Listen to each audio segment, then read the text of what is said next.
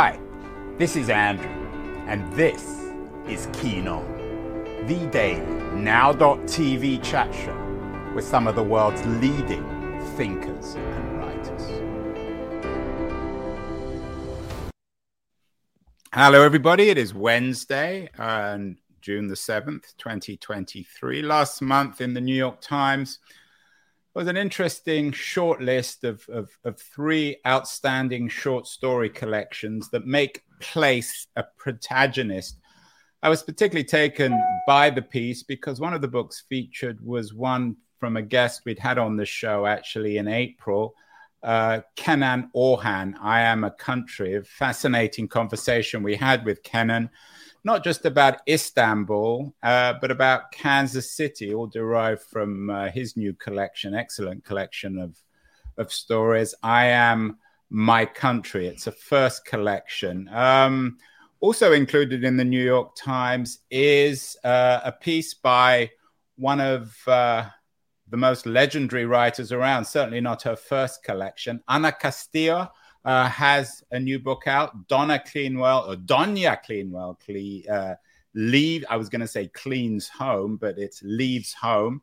Uh, and uh, Ana is joining us from uh, San Francisco, downtown San Francisco. She lives in southern New Mexico, but she's in town uh, for a reading tonight. and congratulations on on the new collection. What did I'm not sure if you saw the piece in the Times on making place a protagonist in your work. Uh, what's your take on that? Was that was one of the goals in the collection? Well, I'm a I'm a writer that is very much affected by place. Um, I've been asked uh, over the years uh, what what what role or how much uh, am I affected by it, and and and uh, so place is really a big deal. But um, in this particular collection, I centered it between Mexico uh, and Chicago, which is my native hometown, to kind of narrow that down. Uh, I think it was a, an, uh, an interesting comment, observation. I thought about it myself as far as uh, making it a protagonist, and, and there wasn't much else said about it. So I really don't know what they what they were thinking or why they made that that comment um, as far as making it a protagonist of uh, of the stories. But culturally speaking, my characters are are of Mexican origin, and so maybe that gave it a deeper insight when I placed uh, some of some of the stories in Mexico. Yeah, and I think one of the other things. Um tying together your work with Kenan was uh, your stories are about movement, about people going from place to place.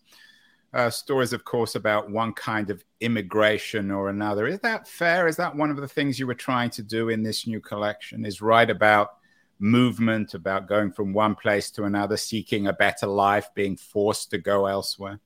Well, here's what's interesting, I think, uh, about these seven stories in this book. Um, we have these uh, general ideas and notions, particularly now when we talk about um, uh, the influx of immigration, and you know it's a very hot topic. Um, my characters in Doña Cleanwell um, aren't moving per se in the stories uh, to the United States for a better life. Ironically, perhaps, or funnily, funnily, um, they are fine in the United States and they go to Mexico uh, for whatever reason they're going. Um, and while we think of the United States as being so progressive, and this is the place where women become liberated, independent, uh, the Doña Cleanwell story is quite the opposite. It's a woman in a very traditional uh, stable home in in Chicago and decides to go to Mexico to to be independent. And that's where we see uh, movement, but it's not the movement that we um, we would generally think of. And I, I don't know that I did that on purpose or intentionally. These are just stories. I feel very comfortable with Chicago and with Mexico, Mexico City, the area. Um, familiar with them, um, so I, it was it wasn't something that was planned out, but it it turns out that way. So I think that Uh, and that way, it really breaks from the general view and stereotype of immigration uh, and coming to the United States for a better life. Yeah, it's turning the traditional narrative on its head. Um, and uh, we did a show also with uh, Leopoldo Gout, Mexican living in uh, New York City. I'm not sure if you're familiar with his work. Uh, he has a new book out, Pinata, Pinata. And he talked about the living dead who layer Mexico City. In terms of your uh, efforts or thinking about making place a protagonist, is that also a way of making history central, a layered history to the complexity of the worlds that you're writing about, whether it's Mexico or Chicago or wherever else? I think we can talk about uh, place as one one more aspect of culture. We we identify uh, with popular culture or contemporary times, but we're we're not uh, we're not entities that have been dropped from the sky. We we bring with us our family histories, our, our, own personal histories as we get older and we move around and we have more experience. We bring, and, and these stories, we also, uh, it, it, opens up with uh, a, a, grown son, an adult son, uh, telling a, a story uh, that his father recounted over and over when he was a child. And so we also bring our, our our family stories, our family histories and legends. And so, um, place is one of those. Uh, if we aren't familiar with um, the country of origin of our of our ancestors or of our immediate parents and heritage, that place can also become mythical. Um, we we think of it in certain terms or the way they're described to us. Then there's the other thing that um, places change. I'm here in San Francisco. I lived here in another time, another place, uh, another life, another me. And it's not the same San Francisco, even though it's San Francisco. So, um, so I think that um, in that way, there are layers, uh, layers that come uh, that we inherit um, historically um, with our our perceptions of of places we connect to and live in. And I'm pleased you brought up San Francisco. You're talking to me from the Palace Hotel in the old downtown of San Francisco. We chatted briefly before we went live. You said you had a, I think I'm quoting you here, a, a, a bittersweet nostalgia for the old San Francisco. Uh, people in San Francisco always referring to the old San Francisco. You, you spent some time here. I think you may have even lived here when you were younger. How has San Francisco changed? I, you know, I'm I'm old enough now to uh, recall when the predictions were being made uh, uh, that there would be a, a ever widening gap uh, with the social classes. Um, and I've come back many times um, over the years and began to see that the disparity of the classes is one of the reasons why I left. It was unaffordable for me. Um, uh, and there's there's a, some you know there's an essence of of San Francisco, but uh, but um, it, you know when I was young and when I first came here straight out of college, and it was right after the heyday of of Haight-Ashbury and and you know all those wonderful memories in Santana playing in the Lotus Park and so on. Um, so now it's it's this it's it's really almost. Uh, uh, emblematic of of the times that we're living in in this country. We can see the disparity. We see the social problems that this country has, um, and we see the the the the, the progressiveness still too. The the desire to address uh, um, climate change and um, you know a lot of the things that we need to address. And so. Um, I, I just think, as I said, that a place also reflects the times, uh, regardless of when that is. And it's not the same place 10, 20, 30 years before or after. You're clearly uh, political in your own way. You had a, an interesting blog uh, from December of last year about the election. You're slightly more positive about the future of American democracy there do you see your work? I mean, you're known, of course, as a as a poet and as a fiction writer, but do you see yourself as a political writer? And if you you are, what is your take on the the current politics of America from your perch in southern New Mexico? my, per- my, my perch in the desert. Um, well, because of um, because we live in a stratified society and world, um, I don't have to say that I'm a political writer with when the whole act of writing has been a political act. I have I come from uh, an ethnicity, uh, a skin color, a culture, um, um, gender, uh, sexual uh, um, politics that have been addressed straightforwardly um, that have made made it uh, a purpose in terms of my writing.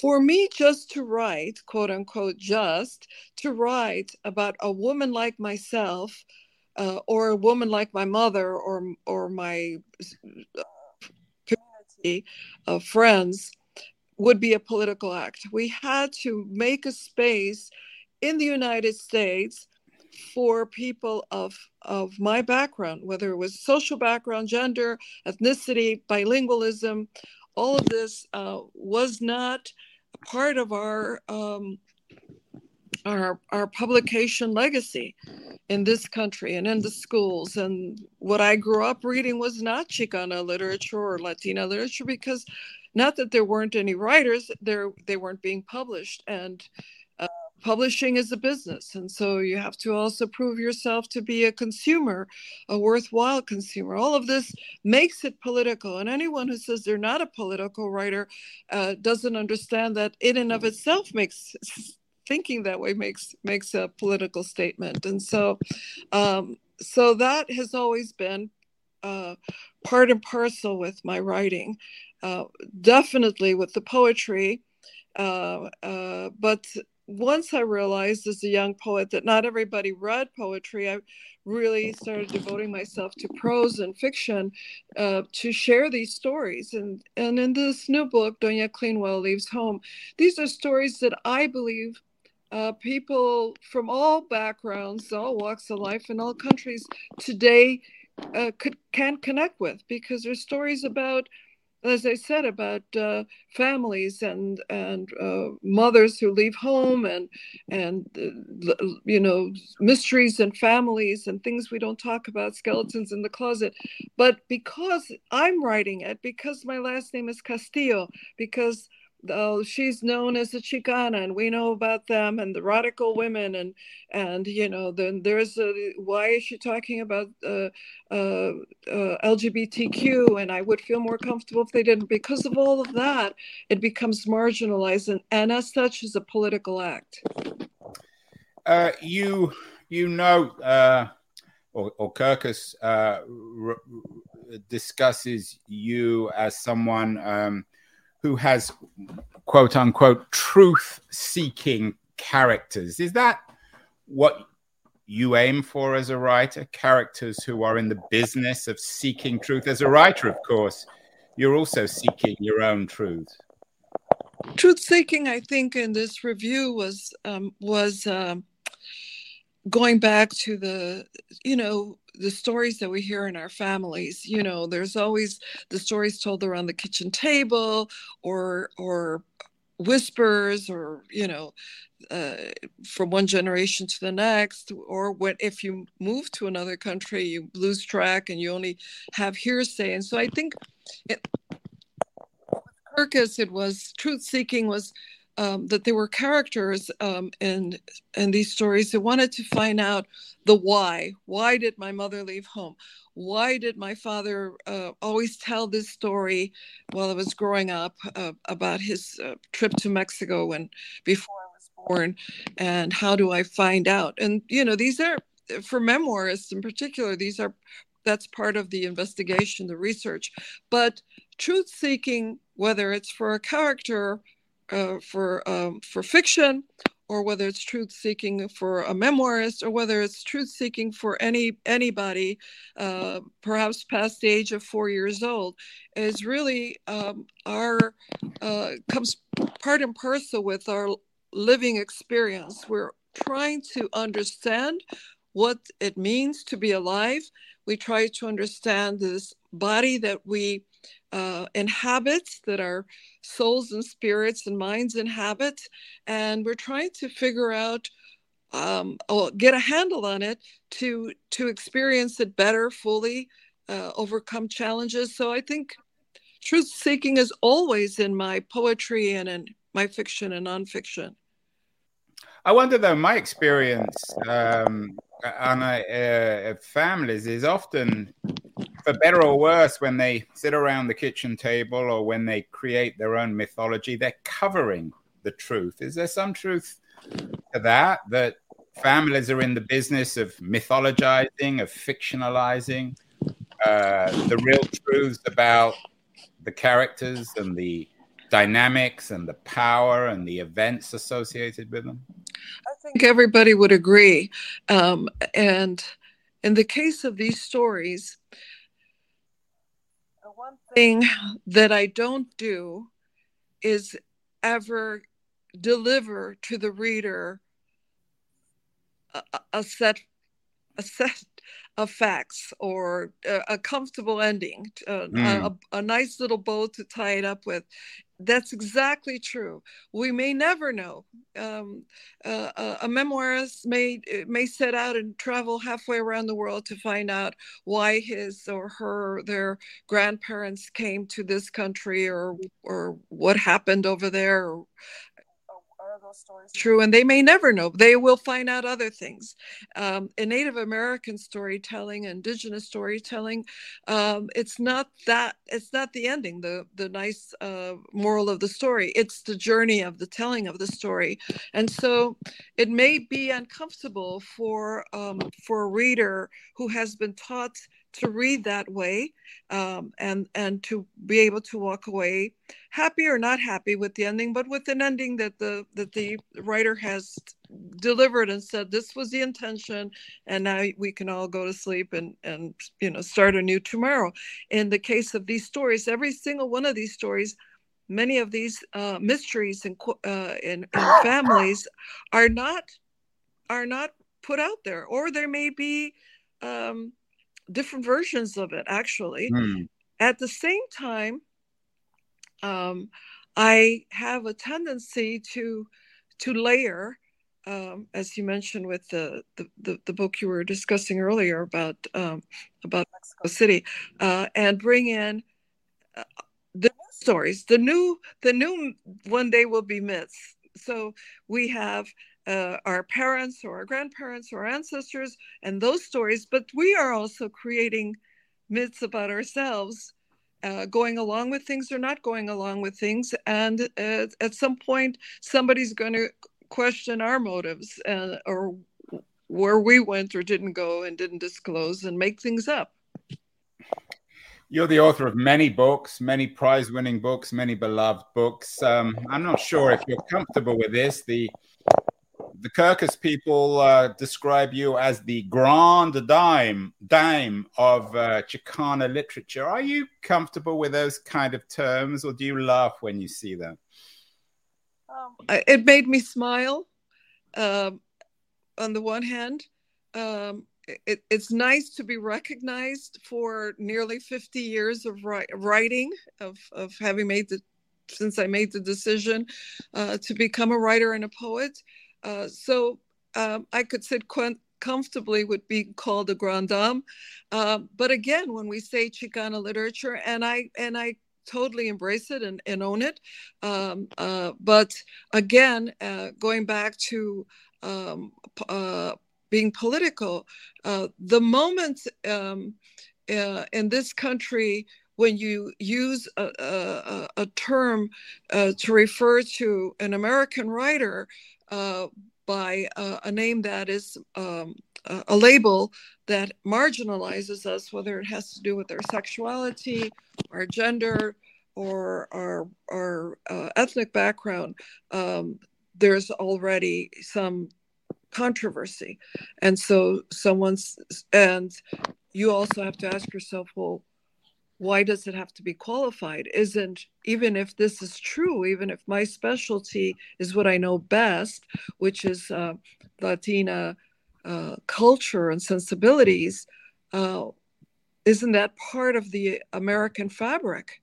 Yeah, maybe we should just rephrase that as the the grand dame of literature, and and and of course you bring up this term uh, Chicano, Chicano. Is it a term that you think still is relevant? Uh, um, uh, Ana, it, it, should we be using this term? I don't even really know what it means. I mean, what do you think? I got that question very, very recently, and it kind of threw me off because um, uh, it, it, has been around for quite a quite a bit of time since the '60s. It it, it was appropriated in the '60s by politically um, act, activists, politically active uh, people of mostly Mexican background. It wasn't necessarily, but it would be. Uh, you know, the Southwest also was once part of Mexico. Uh, in 1868 was uh, the end of the uh, the U.S. Uh, invasion ended with um, Mexico signing off more than half of its territory. So there are people that have always been here as far as you know their indigenous background goes, and since the conquest. So all of that had to do with this this uh, appropriation of this term Chicano or Chicana that at one time before that was sort of derogatory um, for Mexican Americans. Um, so not everybody embraced it of Mexican background even then, uh, but it became popular and it really became uh, surprisingly popular amongst um, artists and Chicanos and Chican uh, artists and writers, I should say. It was okay. In mainstream publishing, the term Chicana became uh, part and parcel with being um, being me as a writer.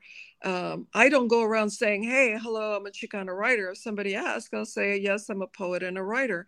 Uh, but uh, because this is this is the the thrust of my subject, and these are who my characters are, uh, then I would be um, classified as that. Uh, back to your question as to whether it's um, uh, relevant today, uh, there are a lot of people, not just of my generation, younger generations that feel comfortable with it, particularly in California and in the Southwest. But it's a free for all as far as um, this large, ever growing body of people uh, from the south of the border for many reasons, generationally, class wise, color wise. Uh, color does matter uh, your um, advantages uh, and disadvantages all of that matters. And not everybody um, uh, not everybody feels comfortable with the same terms. So we have a wide range of terms that uh, that um, people are using. And i think the safe thing to do is just to ask someone how they feel they'd like to be referred to if if anything some of your stories are set um, in, Mexico itself. Cuernavaca, for example, the one that uh, is running currently running on Lit Hub. We've done a number of shows on the politics in Mexico. One with the journalist Katherine Corcoran. I'm not sure if you're familiar with her book, In the Mouth of the Wolf: A Murder, a Cover Up, and the True Cost of Silencing the Press. It's a book about the silencing of a Mexican journalist. Um, what, what's your take on um, the state of democracy uh, in, in, in Mexico? Are the challenges rather like those in the United States? You've written about the problems with democracy in America. Do you see America and, and, and Mexico sh- increasingly sharing the same problems and opportunities? I think we have, uh, we don't have enough time to begin to uh, address uh, the nuances. Um, I don't live in Mexico, and, and I don't think it would be particularly fair for me to make uh, observations outside of um, of the country.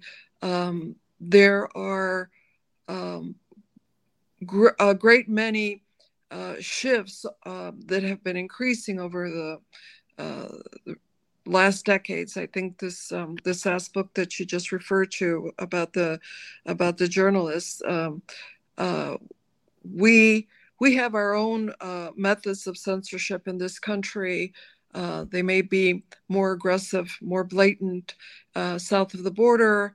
Um, we may not be that far away from it. Uh, if you're going to ask me next, what, what, do I think about democracy in the United States? Um, I I try to weigh my words very carefully. I don't like to throw terms and accusations and and um, and uh, really serious uh, uh, accusations of of uh, freedom, um, whether it's in this country or anywhere else. I will say that um, while um, hope dies last, last, I am um, here today and speaking and and writing again and writing poetry uh, because I do feel that we have to fight for the things that we believe in, and the greater uh, the more we see things in common with with uh, with our shared humanity in other places, the the the greater the strides. The vision seems to be uh, the, the the rule of thumb, uh, and that's why we we talk about uh, things like um, is you know look how Mexico treats its people, and as if um, everyone felt the same amount of of uh, social justice in the United States. Uh, they're different countries, different histories, different um, economic uh, uh, uh, platforms, and so we have to think about things really uh, closely um, and and and not make, as I said, general um, general uh, comments, general remarks. Finally, uh, Ana, you've written many books, many prize-winning books. This new book is being acclaimed. Uh, uh, Donya Cleanwell leaves home. What motivates you as a writer? Um, what what haven't you written about? What do you still want to write about? I'm at the point of my my life, um, and um, you know, we're moving into the 21st century. Started writing um, you know in the the 70s and here we are uh, well into the 21st century uh, and so for me at this point my new novel that i'm working on which is called isabel 2121 uh, now is, uh, is situated in looking um, toward the future which is not that far off of uh, the next century where will we be will we even be um, so um, so that's that's what's motivating me right now. We have had many brushes uh, in terms of our environments with uh, nearly world catastrophes. Certainly, countries have, and this country experiences more catastrophes um, that than we have ever had. So if we're not getting the warning signs, I don't know what what to say about that. So so for me, um, as I was just saying, uh, I think it's very important for us to to try to find the things we have in common to hopefully um, uh, find some solutions to many of the issues that we we are sharing. And and the biggest one for me is that we are all living on on um, on the same planet on mother earth and we have to figure out together realistic uh, um, ways to to salvage our resources uh, and and and uh, fight greed and personal profit, corporate profit, as much as as, as is possible. Well, I hope uh, uh, Ana, you'll come back on the show to talk about the novel when it's out. When do you expect it to be published? Well, um, I think we're probably safely talking about uh, two years from now, 2025. I'm working on it now. We just put out this new book, just so fresh out of the oven, and um, we've got to give uh, uh, readers a chance to to read it and and digest it uh, to make a to to bring out something totally different well can i call you an american treasure uh, i won't i won't uh, preface it with uh, chicana or anything like that you are an american treasure uh, i want to thank honor. you on behalf of our viewers and readers and everyone at lit hub for the wonderful work you're doing and thank you. enjoy san francisco and i'd love to have you back on in a couple of years and congratulations on this thank, new wonderful Thank collection. you so much. Donya Cleanwell leaves home. Thank you. Thank you.